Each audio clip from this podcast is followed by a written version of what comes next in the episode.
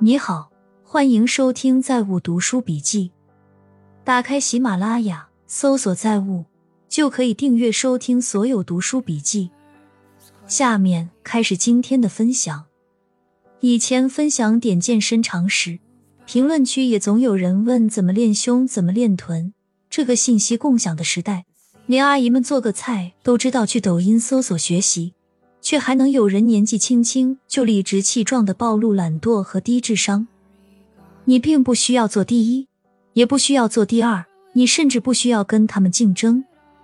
只要超过绝大部分又懒又笨的人，你就可以过上相对较好的生活，然后在这个基础上迭代改进。是不是瞬间觉得充满了希望？我的健身教练是一位阳光、幽默、优秀的九五后。他说：“人与人之间相处最重要的是尊重和感恩。会尊重就会换位思考，会感恩就知道生活不易。做到这两点，没有处不好的关系。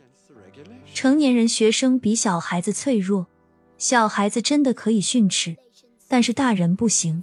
大人更需要鼓励赞美。任一句嫌弃的话，他们都会记在心里，比女人还敏感。所以，健身教练。”能当好的真的很少。二十一日，上海市政协十三届五次会议举行专题会议。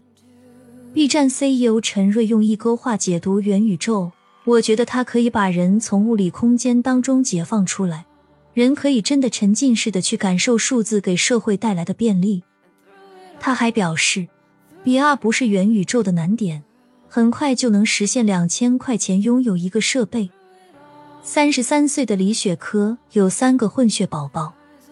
四年前，她单身，想成为母亲，决定去往泰国试管生子。单身女性生育是社会观念中的禁忌。李雪珂试图证明，她可以给予孩子充分的爱与安全感。李雪珂请三个阿姨带孩子，一个月花十万养娃，幼儿园一年花费上百万。已存够钱把孩子养大成人。当时他们跟我说，泰国网红的精子一管人民币五千元，供不应求。下面这个故事叫做《我怎么发现我妈妈的生殖医生是我爸爸的》。女主是一个非常美丽大方的女性，住在德州奥斯汀，今年三十一岁。女主父母当年有生殖困难，女主妈妈就只好做人工受精。并且需要一个人捐精，女主父母的生殖医生就给他们看精子银行的捐精名单，女主父母选择了一百零六号捐精者，这样女主就出生了。女主七岁时候，父亲因心脏病去世了，因此母亲只有她这一个女儿。女主十六岁时翻母亲的文件，发现有捐精的文件。才发现自己爹不是自己爹。女主十八岁时，根据美国法律，可以找自己的生物学父亲了。她找到了一百零六号捐精者。幸运的是，这个大叔 Steve 人非常好，干脆的认下了这个女儿，并且对她非常好。从女主十八岁到三十一岁的这十三年，女主一直管 Steve 叫爸爸。Steve 也履行了父亲责任，在他结婚的时候出了力，也帮他带孩子。他两个孩子也都管 Steve 叫爷爷。这样，此时故事似乎有个温馨的结局，但是奇葩的事情出现了：女主的儿子得了一种奇怪的罕见病。通过二十三 andme 美国一个基因公司基因测试发现，女主也是携带者，但自己没有发病。女主的医生感到很奇怪，因为女主报告上的生父当时以为是 Steve 和生母都没有这个基因。等儿子的病情稳定了，女主决定发现这个真相。她去二十三 and me 的关系库里面去查，发现有三个同父异母的兄弟。她给这些人打电话，对方都说自己是捐精所生，女主也问不出什么。突破点在第四个人，这个人从基因上显示是他的堂哥，于是他给这个人打电话，他生物学上的堂哥告诉他，他非常确认自己就是自己亲爸亲妈所自然生出来的。于是他问堂哥：“既然显示你是我堂哥，那你能告诉我你有叔叔吗？”堂哥说：“当然，我有一个叔叔跟你一样在奥斯汀。”然后他说出了一个名字，就是给女主妈妈做人工受精的医生。女主心想：“shit。”他现在要自己告诉妈妈这件事，还要告诉自己的捐精爸爸。虽然有十三年亲情，但是他也不是他的爸。女主的母亲当时并没有签任何文件，允许医生用自己的精子，他只同意了用捐献者一零六，也就是 Steve 的精子。女主觉得这件事必须告这个医生，于是就给自己律师打电话。没想到经过律师咨询，才发现。在美国四十八个州，生殖医生用自己的精子给 I B F 妇女受精，并不需要妇女被人同意。也就是说，在妇女没有签同意文件的情况下，医生用自己精子受精是合法的。女主觉得这件事严重颠覆她的三观，她必须把这件事扭过来。于是她去国会组织了一个小组，要改变立法。而对面影响立法的医生组织的头目，竟然还是他生物学的爹。他生物学的爹，也就是当年这个生殖医生说：“你看你这么漂亮聪明，你有什么不满吗？”总而言之，经过不懈的斗争，女主终于使得国会立法，从此医生用自己精子给妇女受精，没有经过允许，终于是犯罪行为了。我看得目瞪口呆。What a story！记住，哪儿对你好，哪儿就是你的家乡。你之所以能发财，就是因为远离了那些貂毛，那只是随机的出生地，不是你的家乡。不要给自己绑定那么多意义，什么忘本，人在哪里生活并不重要，重要的是生活的内容是否充实，是否快乐。今天看到了退休老领导的老公。身高估计有一百八十，身材修长，系着八宝莉的围巾，戴着透光浅灰色眼镜，穿着休闲裤，开着一台宝马五系，非常有气质。现在尚未退休。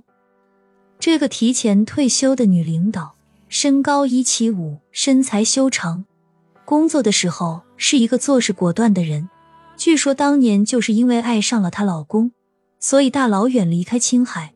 孤身一人到了上海来，但是就这样优秀的两个人，均是国企中高层领导，都具备良好的形象、高颜值，生的儿子有些让人看不太懂了。儿子三本毕业三年，连续三年全职考研未考上，后来在一家保险公司上班，身材走形严重，胖的不像样子，关键居然非常害羞。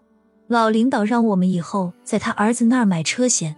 我们去照顾他生意的时候，发现他说话轻声细语，眼神不敢直视别人，就像一个泥腿子刚刚上岸进了城里上大学一样，满眼的都是青涩和害羞。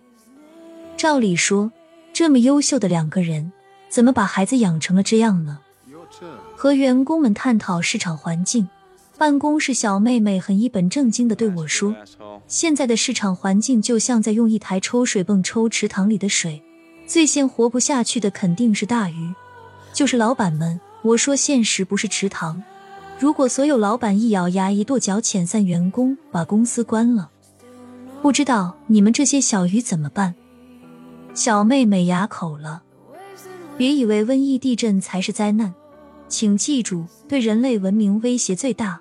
破坏最惨烈的是不受制约的权利，其次才是自然灾害和人类的无知。多做那种你做的时候感觉好好对待了自己，做完以后会想做更多好好对待自己的事情的事。不少人对有钱人的误解真的很深，对有钱人的预期也会特别高。他们会觉得这在很多穷亲戚里特别常见。你都那么有钱了，你就拿其中一点点。出来帮衬我又怎么了？这个想法是大错特错的。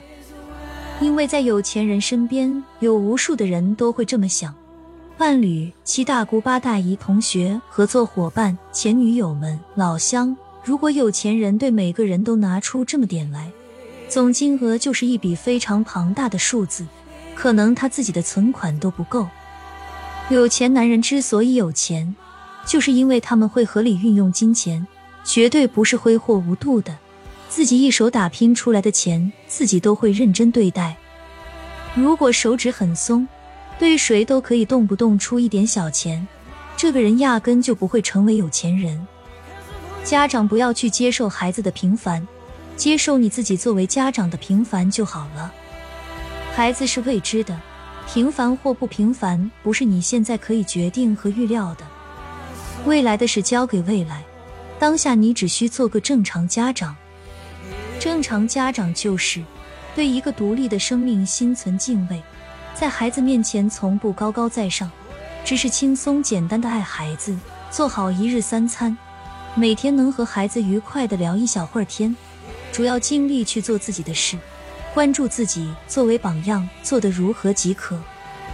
不少国人的思考能力，似乎到了荣华富贵这个层面，就再也上不去了。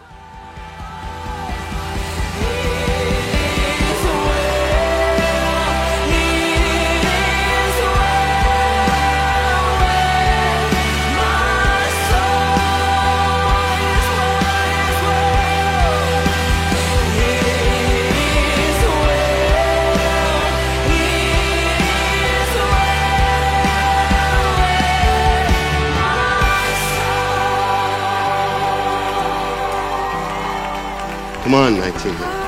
Come with me. Let's get off. We'll watch the fireworks from the pier, and then we'll start from scratch.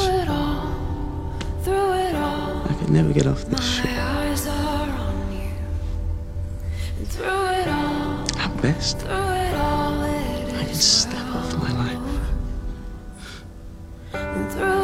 Forgive me, my friend.